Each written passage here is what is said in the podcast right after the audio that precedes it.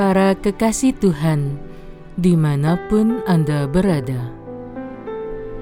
Kita berjumpa lagi dalam Kencan dengan Tuhan, edisi hari Selasa, tanggal 9 November 2021. Dalam Kencan kita kali ini, kita akan merenungkan ayat dari kitab Amsal bab 4 ayat 23. Jagalah hatimu dengan segala kewaspadaan, karena dari situlah terpancar kehidupan. Para sahabat kencan dengan Tuhan yang terkasih, suatu ketika di sebuah desa kecil di Afrika terjangkit sebuah wabah yang membuat anak-anak dan orang dewasa menderita sakit. Setelah berminggu-minggu, penyakit itu akhirnya menyebabkan meninggalnya beberapa penduduk desa tersebut. Berita tentang wabah itu pun sampai ke ibu kota, sehingga para ahli kesehatan dikirimkan ke sana untuk menyelidiki apa penyebab wabah tersebut. Para ahli kesehatan itu mencoba mencari akar permasalahan dengan menyelidiki sumber air bersih yang dipakai oleh masyarakat setempat. Mereka menemukan bahwa satu-satunya sumber air yang dipakai oleh masyarakat setempat telah tercemar. Para ahli itu kemudian menelusuri lebih jauh lagi untuk menemukan penyebab tercemarnya air tersebut. Ketika sampai ke sumber mata air, mereka tidak menemukan sesuatu hal yang mencurigakan. Akhirnya, mereka memutuskan mengirim para penyelam untuk menyelidiki ke dalam dasar mata air.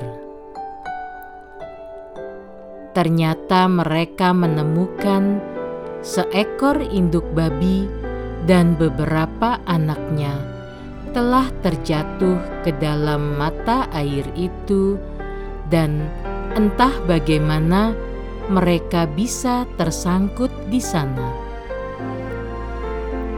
Mayat babi-babi tersebut telah mencemari sumber mata air yang jernih seperti kristal itu, sehingga dari sumber yang tercemar itu mengalirlah air yang membawa wabah yang mematikan.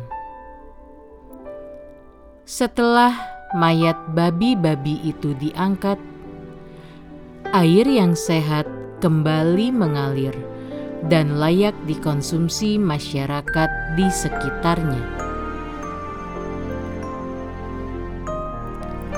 Ada persamaan antara mata air yang tercemar itu dengan hati kita. Firman Tuhan berkata bahwa hati kita akan mengalirkan apa yang tersimpan di dalamnya. Karena itu, kita harus menjaganya dengan segala kewaspadaan. Jika di hati kita tersimpan hal-hal yang baik, manis, dan membangun, maka kata-kata yang keluar dan perilaku kita akan baik, manis, dan membangun. Sebaliknya, jika hati kita dipenuhi oleh iri, benci, mengasihani diri sendiri, kepahitan, dan lainnya, maka sikap, perkataan, dan perbuatan kita otomatis memancarkan hal-hal jahat. Mungkin kita tidak menyadari bahwa sekarang ini jiwa kita sedang sakit, bahkan sekarat karena wabah yang diakibatkan oleh bangkai-bangkai yang tersangkut di hati kita.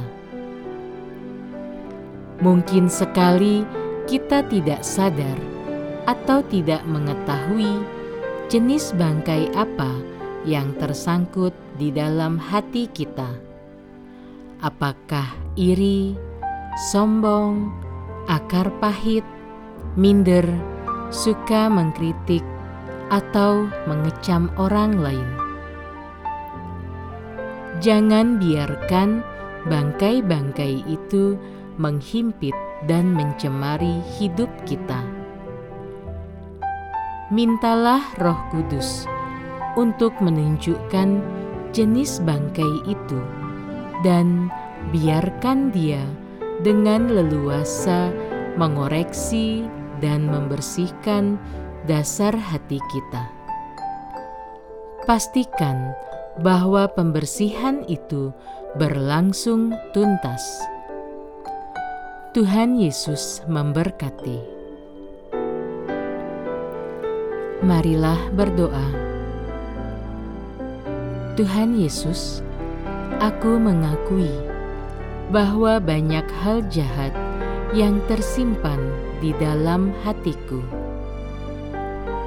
Tolonglah aku untuk membersihkan semuanya itu, sehingga tidak ada lagi pribadi-pribadi yang tersakiti oleh perkataan dan perbuatanku. Amin.